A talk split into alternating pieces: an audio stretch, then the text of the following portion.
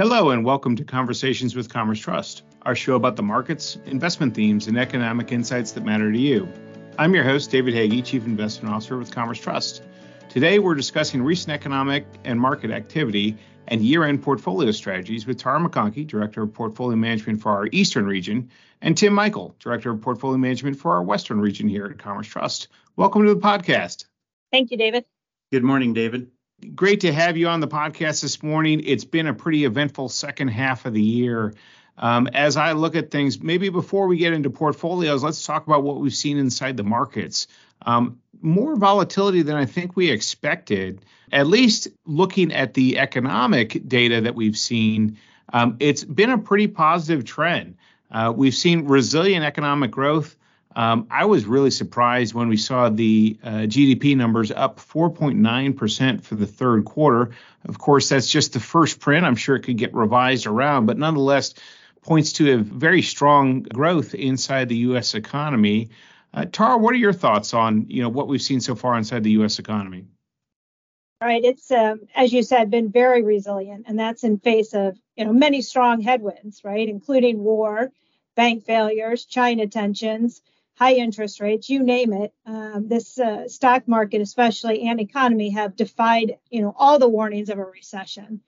Um, higher wages have really led to a tight labor market, uh, which has fueled spending. And uh, what we saw happen in the third quarter was inventories were really uh, increased dramatically because businesses restocked due to all that strong demand. Um, as we know, the U.S. economy is about two thirds the consumer. So as the consumer goes, so does the economy. And the consumer continued to spend throughout that third quarter, and that really lifted uh, those GDP numbers with the inventory rebuild. You mentioned jobs, the base of our economy that's kept us going and, and provided so much upside here. All recession indicators have pointed to a recession in the very near future, but we haven't tripped into one you know, as I look at the jobs market, it certainly is moderating right now, but still very robust. We had 150,000 jobs added in October, and that was maybe a suppressed number given some of the strikes going on inside the auto industry. And that's still adding 1.8 million jobs annually. So really strong. Tim, what are your thoughts around the jobs market? You know, it's uh, it has been surprising, David. The one thing that that I thought was interesting after the latest report, you mentioned the 150,000 jobs growth.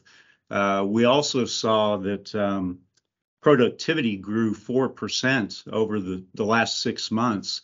And so after, you know, 21 and 22 uh, being a lackluster year from a productivity standpoint, we've started to see that aspect of the of the labor market improving as well, which which is an encouraging sign. So, Tim, let's talk about that productivity gains. Do you think that's all AI or where is that coming from? I think that's part of it. You know, I think that as technology continues to change the way many of us do our jobs on a day to day basis, productivity that comes along with that is top of mind.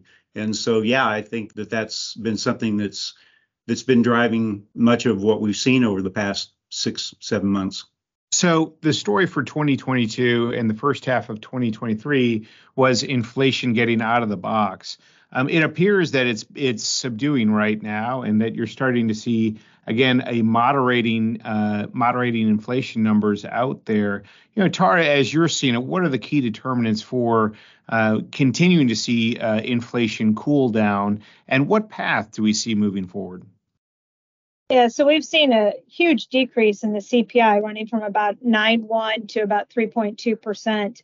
Uh, and that's probably happened much faster than most of us had anticipated. Majority of that, right, has come over the, the last three, four months. Employment growth, right, and wage pressure really has to reverse in order for, I think, really CPI to get within the Fed's numbers you really want to see that growth come down so that this what's been so strong is wage pressure, which has obviously led to this big consumption of demand for economic growth. So that really needs to start to tail off to get probably CPI closer to where the Fed wants it at that 2% rate.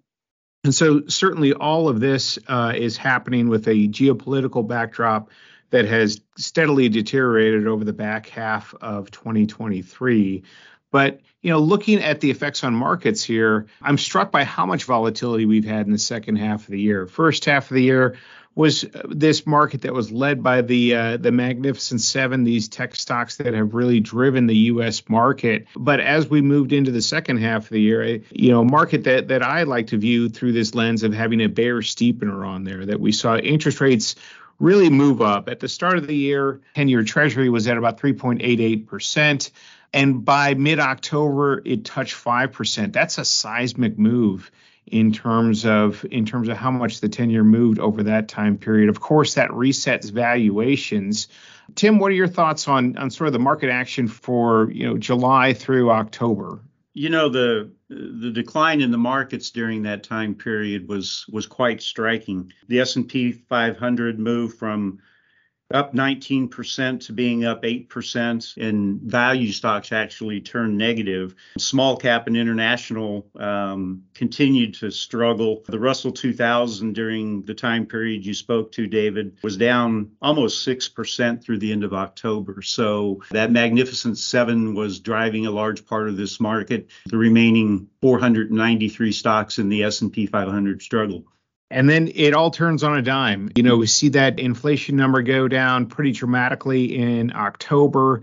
That spurs a, a larger rally. To your point earlier, people are starting to price in a cut. If you look at the futures market, you're seeing futures price in a rate cut somewhere around May here. You know, maybe let, let's get a little more granular on the markets. In terms of what we've seen inside the markets, you've seen, you know, large cap leadership, small caps uh, lag over this whole time period. And then as this turns on a dime, you know, you see this broad-based rally. I mean, Tara, what are your thoughts? Is this a year-end rally that we're going to see here? Yeah, it certainly has set us up for a nice rally. Once that inflation print came out, the market really jumped on the news. So what had been declining over the third quarter, and those names were, you know, those heavy, uh, magnificent seven names had declined during that time period, as do small caps. This really stimulated the fact that the economy may reopen and started getting people to believe that we could have a soft landing versus a recession. You can see the market start to price that in. So you could see this rally continue through year end. Uh, and then get a little bit more volatility as we start the new year. Uh, so, given that that we've seen all this volatility, that we've seen you know markets moving up and down, and that uh, you've seen a very narrow market over this time, what strategy should we be thinking about for year end, more specifically to taxes? Tim, you know, what are you thinking about for your client portfolios?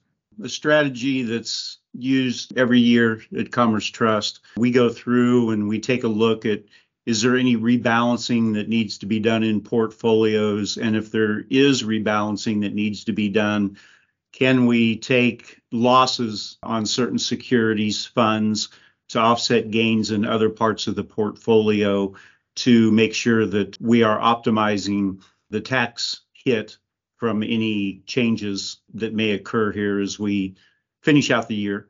And I should also mention that that's something that portfolio managers do on a regular basis. Commerce Trust, we now have product offerings that literally every month, every quarter are looking to harvest losses throughout the year. And this can be very beneficial for clients that are looking to minimize that tax drag on a portfolio throughout the course of the year. And you know, Tara, you and I have had uh, many discussions around this as well. I know you oftentimes uh, reset cost basis as well. Maybe you could walk us through how that strategy works. You know, when assets are down in value and it's an asset that you believe has some long-term growth, sometimes you buy that asset first and then you wait out your at least 30 days, if not prior to year end, to actually sell the original position for that tax loss. Therefore, you've maintained exposure in the names that you want to maintain exposure in, and then you are able to, to utilize that tax loss a little bit further down the road. That was really popular in 2022 and it has occurred a little bit here in 2023 when we saw the sell off here over the third quarter. You know, we've mostly spoken to equities today, but you know, certainly on fixed income, given the markets we saw in 2022 when fixed income in general was down in the teens, and then this year as you've seen it sort of bounce around with that interest rate movement, that too can represent an opportunity. uh, to do a little bit of tax loss harvesting there, especially as you maybe convert from mutual funds to individual bonds or individual bonds back to mutual funds to be able to generate some losses. And that truly is sort of one for one type trading that you can do there as well. You know, in terms of other tools, uh, thinking a little bit about philanthropy here, Tara, how have you used philanthropy in sort of managing year end portfolios and, and taxes? As we come into the end of the year, people tend to be maybe more filled with gratitude and generosity and really wanting to help those less fortunate. But there's also could be a tax benefit to year end giving or giving throughout the year, quite frankly if you've had nice returns in those magnificent seven and they've built up sizable positions in a portfolio, those are great assets to gift. You get a tax break on that by doing that. You can certainly use a DAF, uh, a donor advised fund, again, to bring you back into more manageable tax brackets while still being charitably inclined. If you've done a Roth conversion this year, you could certainly use charitable giving to offset that taxable income. So while philanthropy, you know, want to do that for the good of it and you want to give to the charities, uh, there can be some nice tax benefits in, in doing that. Yeah, you know, I'm struck with those donor advised funds that it's not just a one year plan that you can do in there as well. That you could front load that, have three, four years worth of planned giving that that you expect to do, and do that all at once and really drive a larger uh, charitable contribution inside one given year. I think all those strategies are great strategies to review with your portfolio manager and your private client advisor. I know for me, it's always been some of the most robust conversations you have with clients are towards the end of the year where you have an opportunity to wrap up uh, the year from a, a, review point of view, but then also to be able to do some planning and incorporate some of that tax management inside of uh, the portfolio. With that, thank you for the interesting discussion today. If you've enjoyed what you've heard, you can subscribe to our show on Apple Podcasts, Spotify, Amazon Music, or wherever you get your podcasts.